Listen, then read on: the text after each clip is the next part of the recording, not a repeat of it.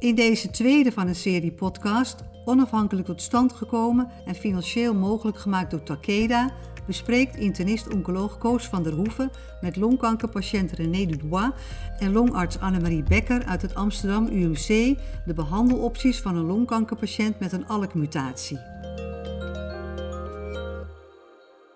Maand november is de longkankermaand. Daar wordt meer aandacht besteed aan patiënten met longkanker. En we doen dit in de vorm van 4 podcasts over de behandeling en de diagnostiek van longkanker. We doen dat samen met René Dubois. Zij is patiënte, maar ook vertegenwoordiger van patiënten in lotgenotencontact en via de patiëntenvereniging. En daarnaast spreken we met dokter Annemarie Becker. Zij is longarts in het Amsterdam UMC en behandelt daar met name patiënten met longkanker. In de eerste aflevering hebben we het bijzondere verhaal gehoord van René. 51 jaar, heeft als diagnose gekregen dat er uitzaaiingen in ieder geval op het longverlies zijn van een speciale vorm van longkanker, een ALK gemuteerd of een ALK gerelateerde vorm van longkanker. En zij heeft daar een behandeling met tabletten voor geschreven gekregen.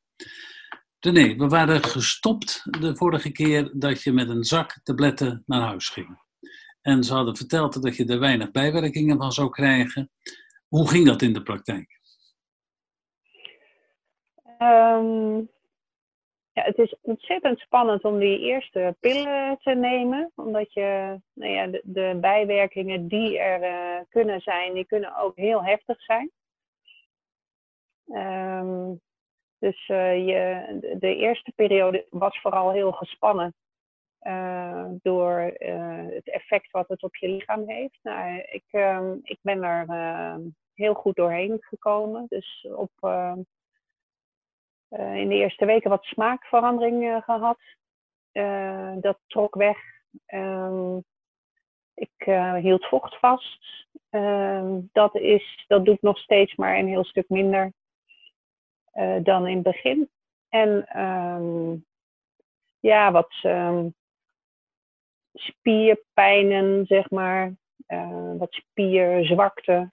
Maar ook dat is allemaal in de loop der tijd heel goed bijgetrokken. En mijn lever heeft het goed verdragen. Dus al mijn bloedwaardes, die blijven heel erg oké. Je vertelde dat je af en toe wat vocht vasthield. Ben je aangekomen tijdens de behandeling? Een beetje. En het ook weer kwijtgeraakt. Dus het schommelt rond tussen de 3 en de 5 kilo, zeg maar. Ja. De symptomen die je had van de longkanker, was dat je benauwd was. En dat benauwd bij inspanning. Dat ging al snel weg nadat het vocht gedraineerd was. Heb je op dit moment klachten? Ik vind nog steeds 2 trappen omhoog in huis moeilijk. Dus de tweede trap blijft qua adem wat lastiger. En dat is het eigenlijk. Ja. Dat is het eigenlijk. Vermoeidheid is een belangrijke klacht die blijft. Dus ik slaap veel en ik probeer zoveel mogelijk te bewegen. Ja. Met hoe je je nu voelt. Dus gesteld dat je gewoon helemaal gezond was en dat je je voelt zoals je je nu voelt. Zou je dan naar de dokter gegaan zijn met klachten? Nee. Dus je hebt eigenlijk een behandeling. Normaal. Ja, oké. En hoe vaak moet je nou naar het ziekenhuis komen voor controles? 1 keer in de 3 maanden voor bloedonderzoek en een CT-scan. En die CT-scan is 1 keer met contrastvloeistof en de andere keer zonder. Ja. En als er nou tussendoor iets gebeurt? Ja, dan kan ik aan de bel trekken. Dus, en is dat de afgelopen 2 jaar nodig geweest? Nee. Ik ga even naar Annemarie Beckers. Wat voor behandelopties zijn er nu voor patiënten met een ALK-gerelateerde vorm van longkanker? Bij mensen met een uitgezaaide vorm, als wij even laat beginnen, dan... pillen, inderdaad, die precies gericht zijn op die mutatie of translocatie van de ALK. Ja. En we hebben een voorkeursmiddel voor, ik zal de naam niet noemen, wat we allemaal geven. En daarmee proberen we zo lang mogelijk de kanker onder controle te houden. Want en de dosering daarvan, dat is voor iedereen hetzelfde. Dus ik vermoed dat René ook al vanwege bijwerkingen misschien één stapje terug is gegaan. Dat kom ik zelf ook vaak tegen. Spierklachten, gewrichtsklachten. Dus soms moet je dan één stapje terug en dan gaat het wel goed. Ja. Ja. Ja.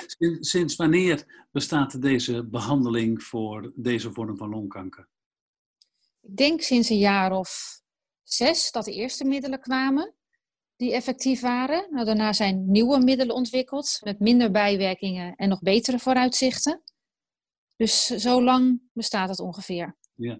En wat mag een patiënt nou gemiddeld verwachten? Dus wat zeg je nou tegen een patiënt als ze deze behandeling gaat beginnen? Dus maar meestal zeg ik... maar wat is perspectief? Ja, het allerbelangrijkste is om te kijken of een middel aanslaat. Dat weet je na de eerste scan. Want het is nog steeds niet zo dat het bij 100% van de mensen aanslaat. Als het aanslaat, ik denk dat het zo'n 80 of tot 90% van de patiënten is... dan is de overlevingskans, kan je intussen wel in jaren uitdrukken. En dat is voor longkanker echt heel uniek. Ja, en dat kan ook soms vele jaren zijn. Ja, absoluut. Ja. Ja. Dus dat is echt heel goed nieuws. Nou vragen mensen vaak, als je uitzaaiing hebt van kanker, werken die medicijnen dan op alle plaatsen in je lichaam? Is dat zo met deze medicijnen? Ja, dat zien we in de praktijk. En dus zeker in het begin verwachten we dat de kanker overal hetzelfde is. In de loop van de tijd kan dat nog wel eens veranderen. Dat sommige uitzaaiingen zich anders gaan gedragen. En dat het op een heleboel plekken niet meer groeit, maar op 1 of 2 plekken wel. Dus in verloop van tijd kan dat wel gebeuren. Ja, nou is het zo dat de hersenen, dat is een heel apart orgaan. Ja. En van veel medicijnen tegen kanker weten we dat die de hersenen niet goed bereiken. Dus soms heb je wel eens een hele succesvolle behandeling voor alle uitzaaiingen, maar voor de hersenen niet. Dus dan gaat het goed en dan komen er toch ineens symptomen van uitzaaiingen in het hoofd. Hoe zit dat met deze medicijnen? De eerste medicijnen die we hadden, die werkten niet zo goed in het hoofd. Maar die we nu hebben, wel heel goed. Zo goed zelfs dat als mensen zich meteen bij het begin al hersenuitzaaiingen hebben, dat we die niet bestralen, maar meteen al met dit middel behandelen. En dat het dan vaak ook minder worden. En ook het optreden voor het eerst van hersenuitzaaiingen, dat duurt veel langer dan het vroeger was met de eerste middelen. Dus deze middelen, die dringen ook door in de hersenen. En die kunnen in de hersenen dus net zo goed werken als op andere plaatsen. Ja, zeker. Ja. Nou gaat dit heel goed en we hopen dat het nog heel lang goed gaat. Hoeveel procent van de patiënten met longkanker heeft nou een dergelijke vorm van longkanker? Dus zo'n ALK gerelateerde. Ja, nou van het geheel, maar zo'n 2 tot 3%. En van de mensen die een adenocarcinoom hebben, denken we iets van 4%. Dus het is heel zeldzaam helaas. Ja, en zijn er dan nog meer van die zeldzame types? Ja, een van de bekendste is de EGFR-mutatie. Die komt bij zo'n 10% van de mensen voor met een adenocarcinoom. Daar hebben we ook gerichte behandeling voor. En ook voor BRAF-mutaties. En nog wat zeldzamere, maar dan heb je het over 1 tot 2%. Ja, ja. Dus we praten eigenlijk over een behandeling die geschikt kan zijn voor 15 tot 20% van de patiënten met uitzaaiingen van longkanker. Ja, maximaal. 10 tot 15 totaal, ja. Als we nou eventjes teruggaan naar andere patiënten met longkanker, dus die niet deze vorm hebben, dus niet het adenocarcinoom met die speciale mutatie, maar er zijn toch uitzaaiingen. Wat voor behandelingen zouden er dan zijn? Nou, op dit moment is voor het niet-kleincellig longcarcinoom kijken we of naar een bepaalde marker in het bloed, de PDL1. En dan kunnen we behandelen met immuuntherapie alleen of in combinatie met chemotherapie. Dat is op dit moment de standaard van behandeling. Ja. Die PDL1, bepaal je dat in het bloed of wordt dat ook op de tumorcellen bepaald? Op de tumorcellen, ja. Daar heb je echt een biopsie voor nodig. En gesteld nou dat deze behandeling met die tabletten voor de niet meer werkzaam zou zijn. En ook andere tabletten misschien. Is die chemotherapie en die immunotherapie dan ook voor haar een optie? Ja, dat verwacht ik zeker. Tot nu toe is voor immunotherapie alleen weinig tot geen effect gezien bij mensen met zo'n mutatie. Dus alleen immuuntherapie is waarschijnlijk onvoldoende. Maar chemotherapie heeft wel een gerede kans dat het werkt. Dus dat is zeker de moeite waard. René, ik kom er even bij je terug. Het gaat gelukkig heel goed met je. Het is al ruim 2 jaar geleden dat de diagnose gesteld is. Je kwam van een ander ziekenhuis. Is het nog wel eens aan de orde geweest dat je weer terug zou gaan naar het oorspronkelijke ziekenhuis om daar de behandeling voort te zetten? In het begin heeft de arts in mijn ziekenhuis hier wel gevraagd of er een gedeelde behandeling zou kunnen zijn. Dus dat ik de ene keer bij hem op controle zou komen en de andere keer in het AVL. Dat was niet handig. Dat is verzekeringstechnisch lastig. Maar hij wilde heel graag blijven volgen. En tegen de tijd dat ik terug zou moeten naar het ziekenhuis hier, dan vermoed ik dat ik dan... Dan heeft dus een specialistisch ziekenhuis geen waarde meer voor mij. En dan denk ik dat ik... dan ben ik veel zieker. Ja. Dus ik hoop van harte dat ik nooit terug hoef.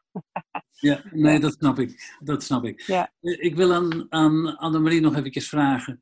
Hoe is dat in Nederland geregeld? Dit zijn speciale medicijnen voor een kleine groep patiënten. Kan dat in alle ziekenhuizen worden voorgeschreven of zijn er beperkingen aan? Er zijn beperkingen. Omdat het zo weinig patiënten zijn, vinden we het belangrijk dat er maar een paar ziekenhuizen zijn die daar ervaring mee opdoen. Zodat die ervaringen ook... zodat je er sneller meer kennis van hebt en dat patiënten ook eventueel aan onderzoeken mee kunnen doen voor weer nieuwe medicijnen. Als je het allemaal verspreidt over het land, is dat veel moeilijker te organiseren.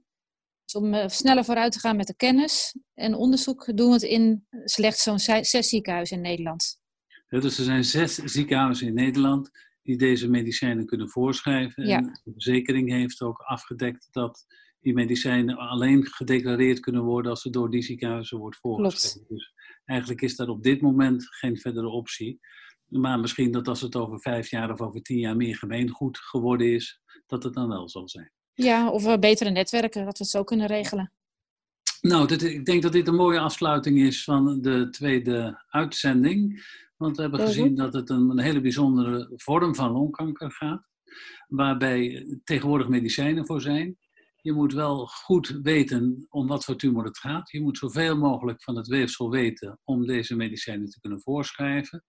Het wordt goed verdragen en met de patiënt gaat het goed. En dan gaan we in een volgende uitzending weer eens praten over wat er allemaal in de hoofden omgaat van de mensen met wie patiënten nu te maken hebben.